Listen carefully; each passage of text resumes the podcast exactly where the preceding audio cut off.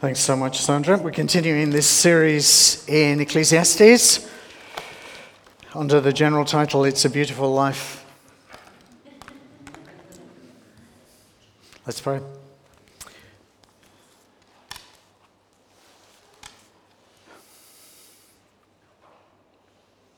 Father, we ask now that you'll still our hearts and as we come from all the busyness of this last week, preparing for the coming week, all the things that are going on in our lives, the things that occupy our minds, the things that concern us. Father, that as Kim reminded us at the beginning, Father, we pray that we might at this point, at this time on Sunday morning, and as we come to your word, Father, that you would help us to center our lives find their true center and their true meaning and true purpose and their true security as you speak to us through your word, by your spirit. And we ask this in Jesus' name. Amen. You have been given the greatest treasure, the most amazing treasure. Every single one of you. And that treasure is your life. I don't mean life in the abstract or life in general. I just, I don't mean the fact that you can breathe and walk around. I mean more than that. The great treasure that you have been given is your life and everything that goes to make up who you are and all that your life's about. So, not just your biology, but also your circumstances and your character. It is the greatest treasure that you've been given. Some of you don't think that, do you? You find your life is a burden, you find that the circumstances that you're going through at the moment may feel as if it's almost impossible for you to bear them. You may be facing tragedy and disappointment. There may be financial issues in your life. There may be relational issues in your life. There may be health issues. So you're saying this morning, really. I don't think of my life as a treasure. Some of you may be thinking, I wish I had a different kind of life if only I could go back to what my life was, or if only I could be like somebody else, if only I could be given a different set of circumstances that make up my life. In fact, some of you may even be saying, I don't like myself. I wish I wasn't me.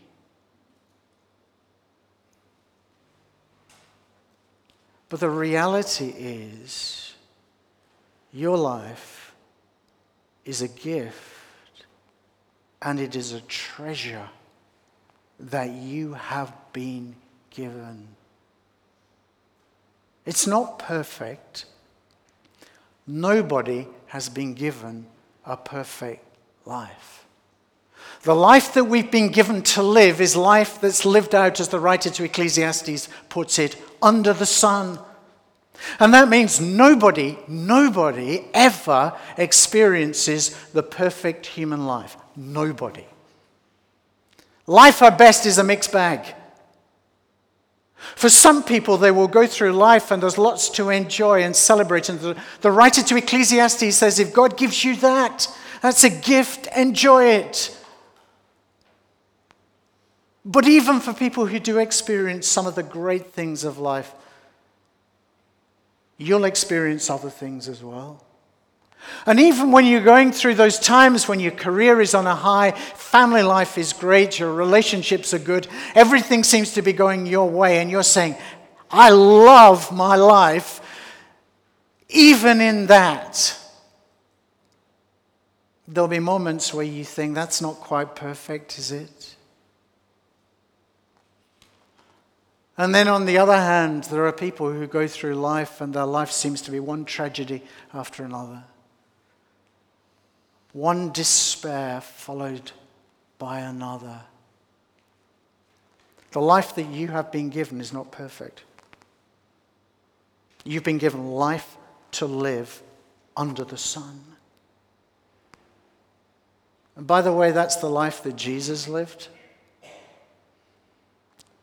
Jesus did not experience the perfect life in the sense that he went through life and everything was wonderful and marvelous and fantastic. He experienced life under the sun. So if you and I look to get our maximum happiness and fulfillment in life under the sun, we'll be disappointed at best. And at worst, it will destroy us. Because perfection of happiness and meaning and purpose is not to be found in life under the sun. Instead, if you want to understand that your life is a great treasure, you need to look at the person who gave it to you because it's God. The writer to Ecclesiastes says, God gave you your life. He made everything wonderful in its time. The giver of your life, your life, is the great giver. It's God Himself. And the wonder of your life is measured by the wonder of the person who gave it to you. And he didn't give you your life so that he could watch from up there and look down and see you struggling and see you going through moments of despair. He gave you your life so that in this experience of life under the sun, that's so mixed, so full of joy and yet tragedy and despair and all those other things. He gave you your life so that every single one of you would catch a glimpse in what you experience and what you see in life under the sun, shattered as that image will be, that you will get a glimpse of what God intends for you, which is life beyond life under the sun. Or to put it in New Testament terms, resurrection new creation, the full flourishing of what it means to be a human being. That's why you've been given life, so that you may begin to glimpse that in this life and that you may then embrace it and then experience it. That's why your life is the greatest treasure. Think of it like this you have a seed and you bury it deep in the earth, in the cold, damp earth, and you cover it up. And then something happens over the weeks, over the months that follow, unseen there in the cold, damp earth. Life breaks out and reaches to the surface and comes into the light. And then the plant begins to flourish and blossom. The flowers come out, and you see what started off as an insignificant seed buried where no one could see it in the dark and the cold and the damp. And you see it in all its wonder and all its splendor. And it's a little bit like that with our life. We are made for more than life under the sun. We are made for that full flourishing of what it means to be a human being. We are made for life beyond life under the sun. That's why your life is a beautiful life. That's why it's a treasure. That's why it's a gift. And that's why we need to take really seriously the fifth lesson from Ecclesiastes. We're looking at life lessons from Ecclesiastes. Here's the fifth one. It's really, really easy to waste this treasure, to waste your life. It's really, really easy to waste your life and then miss out on life beyond life under the sun. In fact, it's easier, it is easier to waste your life tonight than to actually embrace what God has for you and then experience life beyond life under the sun. Let me tell you why. Because Solomon tells us it's really easy.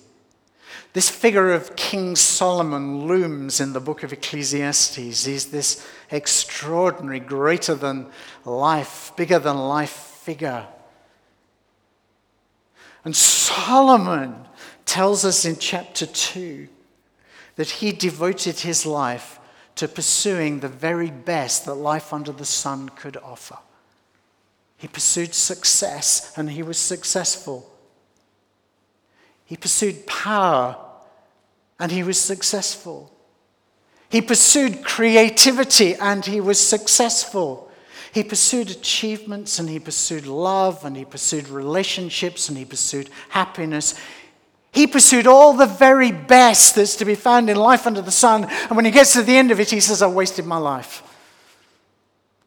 I wasted my life. It's really easy, really easy to waste your life. If Solomon could get to the end of all of that, having experienced all he experienced, and say it's really easy to waste your life, I think we should take notice of that.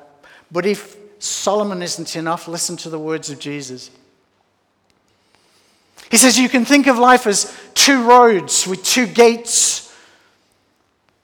On one road has a wide gate, and it's a wide road that leads from it, and people are streaming through the gate and heading down the road. And on the other one, there's a narrow gate, and there aren't very many people on that road. And he says of the wide road and the wide gate, it's a road that leads to destruction. It's really, really easy to waste your life. And so, the question that the writer to Ecclesiastes poses to us this morning, in effect, is this Are you sure? Are you sure that you're not wasting your life? Are you sure you're not wasting your life? And how would you know? How would you know? See, I don't think most people set out to waste their life. I really don't. I, I know we all have this destructive streak in us. We were driving past the Big Mac place, the McDonald's. And we know that McDonald's is bad for us. I'm really sorry. We know the junk food isn't good. But we just do the maths, don't we? Present pleasure, maybe a few weeks less in an old people's home. I'll go for the Big Mac. We all do that kind of thing. All of us have that self destructive streak, if I can put it like that, or perhaps better, we do the probabilities. we weigh things up. And it's true that some people's behavior and attitude towards their life is incredibly self destructive. That is true. But most of us are the opposite, aren't we? We want to do the best out of life. We want to get the best out of life. We don't want to waste the opportunities. So, how do you know if you're wasting your life or not? How do you know? I mean, after all, if your career's a success and you've moved into the house of your dreams and you're financially secure, why would you think that it's possible that you might be wasting your life? How is it possible to think that? And, and who's going to tell you that it's possible, for example, to be pursuing your career and be successful? To be a successful accountant or doctor or just successful at whatever you're doing? To have a great family? to be working as a teacher, to be working in any kind of capacity, to be experiencing anything, even to be a minister of the gospel, even in full time ministry and still be wasting your life. Who's going to tell you that? Because after all, most of us are brought up by our parents to say, aim for a good education, aim for happiness, devote yourself to pursuing those things and they model that to us. So if we achieve some measure of success in those areas, how could we possibly feel anything other than, I think my life's going pretty well? And we look at everybody else and they seem to be doing the same thing and pursuing the same things. And they look at our life maybe and say, wow, what a blessed life you've got. You've got a great family, you've got wonderful friends, You've got a happy life. You're living an affluent life. Your career's on the upward trajectory. Who's going to tell us that you can have all those things and still be wasting your life? Are we going to do it? We would be very foolish to imagine that we will. You see, we will tell ourselves more often than not, my life's going well. My life's going well because things are good and I feel good about it. And the writer to Ecclesiastes wants us to realize you can achieve all those things and be wasting your life. What's the issue?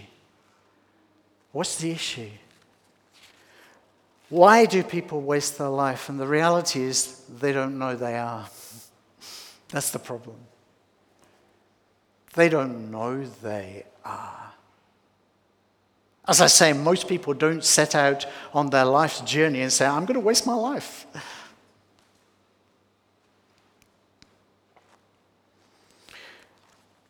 What do we need to understand then from the writer to Ecclesiastes? Well, it's this that if you chase after these things, the things of this life, as if they will give you what you're looking for, you will waste your life. See, the problem is what we're trying to do is achieve, if I can put it like this, heaven on earth.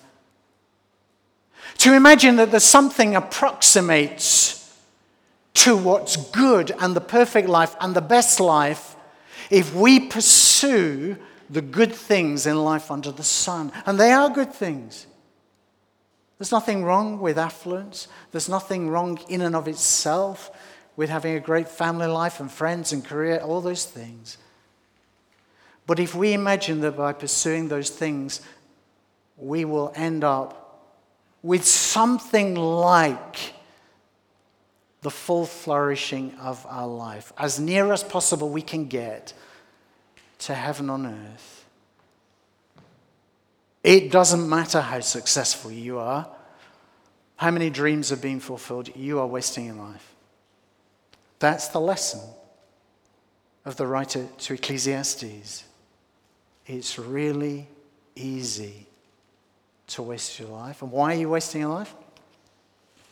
Because you're chasing after the wind, that's why. That doesn't work. It doesn't work.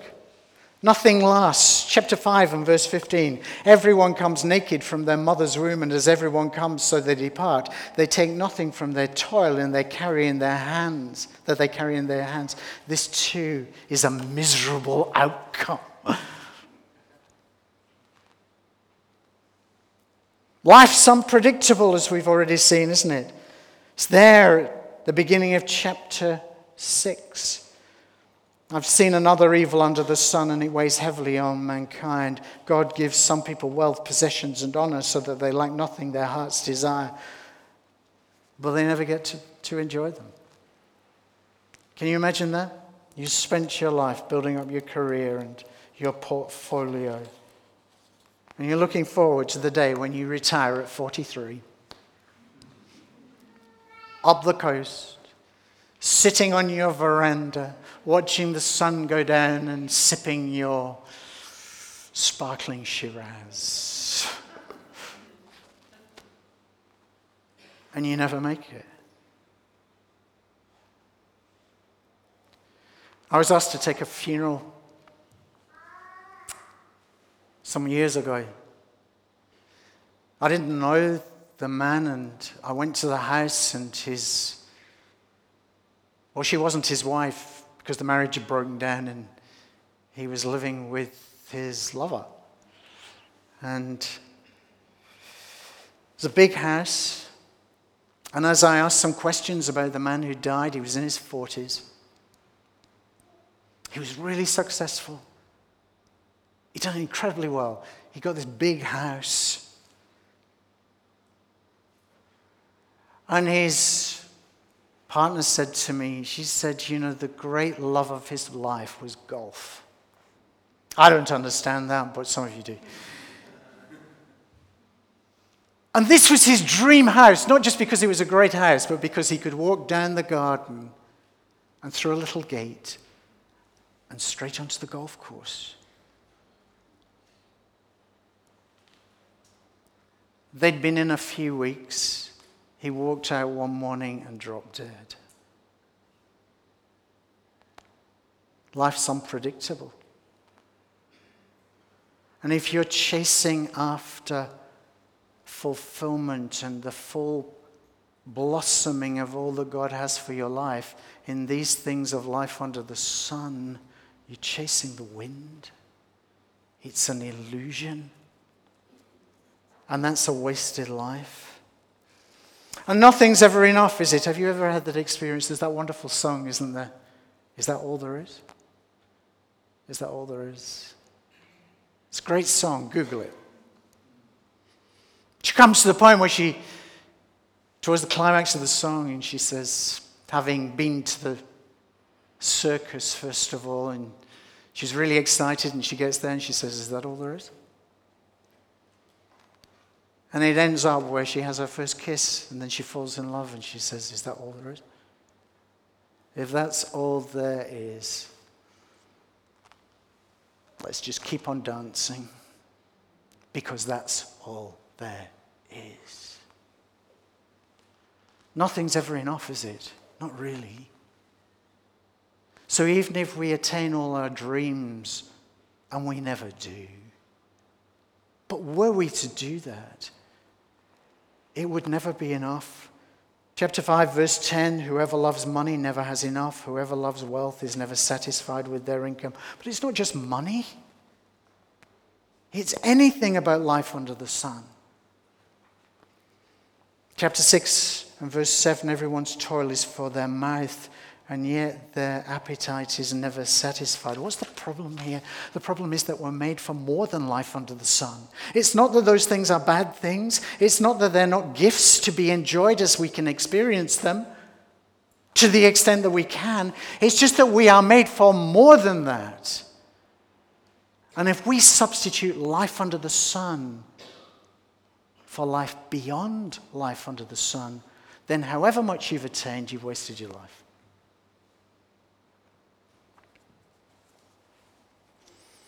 And you know, it uh, drains the life from us when we do this. If you chase after an illusion, you get swamped by the illusion, consumed by it.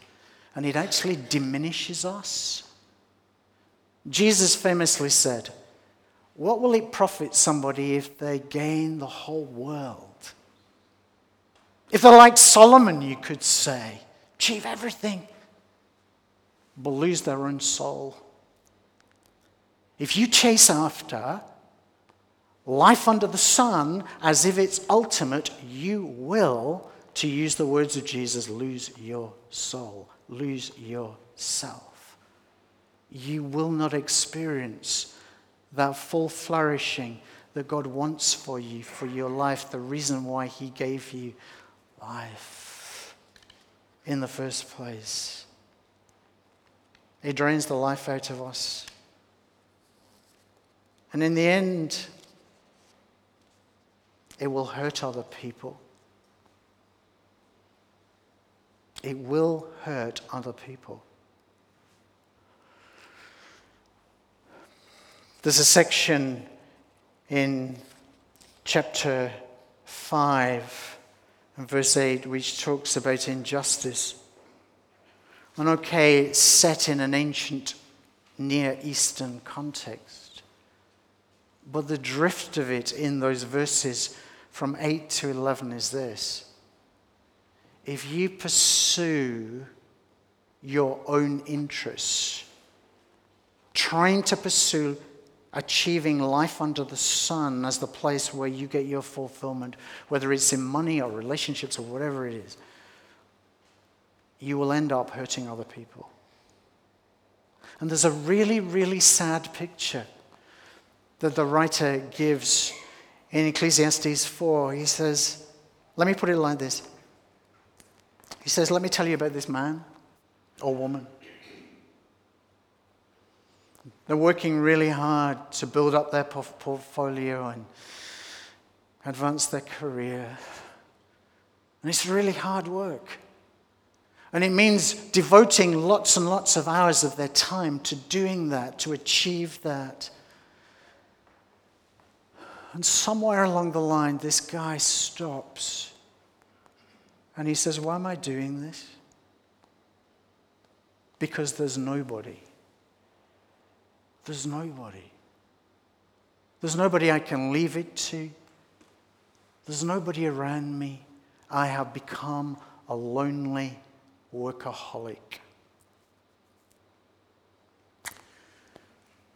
Over the years, I've come across a number of people who, in one way or another, have said to me, You know, I thought I was doing the best for my family. That's what I told myself when I spent all those long hours at work. And of course, I was under pressure to do that because in some work, they'll take anything that they can and demand more. But I told myself I was doing it for the benefit of my family, for my wife, for my husband, or whatever. And you know, I wrecked my family because of that. I wrecked my social life because of that. In the end, we'll end up hurting other people. If you want an example of a wasted life, um, oh, by the way, I'm almost finished. Because uh, this is part one of a two part sermon. So, as I sometimes say to people, so I'm going to say it again you need to live very carefully this week. Because just think if you were foolish in crossing the road and got run over by a truck and so didn't make this next week, you wouldn't have got the full answer. That could be disastrous. So live really carefully this week. Don't drink too many coffees. If you want an example of a wasted life, Jesus has an example. It's in Luke chapter 12. You don't need to turn to it. It's the story of a really, really successful guy. And in the context, everybody is saying, wow, that's fantastic. He's, his, his work has been incredibly successful. His business has broken all records. And so he's amassed enough money to be able to retire, I don't know, in his 30s. And so he looks at all this money that he's made and he says, I have more than enough. If I steward this carefully, I never need work again. And I can do all those things I really, really want to do. Wow. Wouldn't you love that? Come on. We'd all love that, wouldn't we? There are aspects about that that are good. To be able to enjoy life, to have enough resources to be able to experience some of the good things in life under the sun. Of course, we would. The end of the story, God delivers his verdict on this man's life, which is, You fool. Everybody is telling this man that he's had a successful life, that he's the very opposite of having wasted his life. He doesn't think he's wasted his life. But God says, You wasted your life because you missed out on what was really important. You see, life is about more than achieving everything that life under the sun can give. You are made for more than life under the sun. And if you seek to find the ultimate for your life in the things of life under the sun, then you waste your life. You're a fool. So, what should we do about it? Next week, I'm going to finish this off, so sorry. I'm going to finish this off next week, so come back next week. I just want to leave you with one thing this morning, and it's this take a really good look at your life. Kim reminded us that the book of Ecclesiastes is about a reality check. It's the biblical equivalent of the cold shower in the morning. That is good for us, I understand but not necessarily pleasurable. Not first choice as you're nice and warm under the duvet. Take a really good, hard look at your life. Stop and ask the question. In fact, do whatever it takes to check your life and ask yourself the question Am I wasting my life? You flick over to chapter 7. Um, Ecclesiastes chapter 7, which you can find on page 666, 667. I want you to look at verse 2. It's better to go to a house of mourning than to go to a house of feasting, for death is the destiny of everyone. The living should take this to heart. What's he saying? He's saying, I don't care what you have to do and how painful it is. It is more important that you're realistic about life than you live with your illusions. Go and contemplate death if you have to. Go to a crematorium. Go and wander around the cemeteries. But whatever you do, take a good hard look at your life and ask yourself the question Am I wasting my life or not? Live well. Till next week.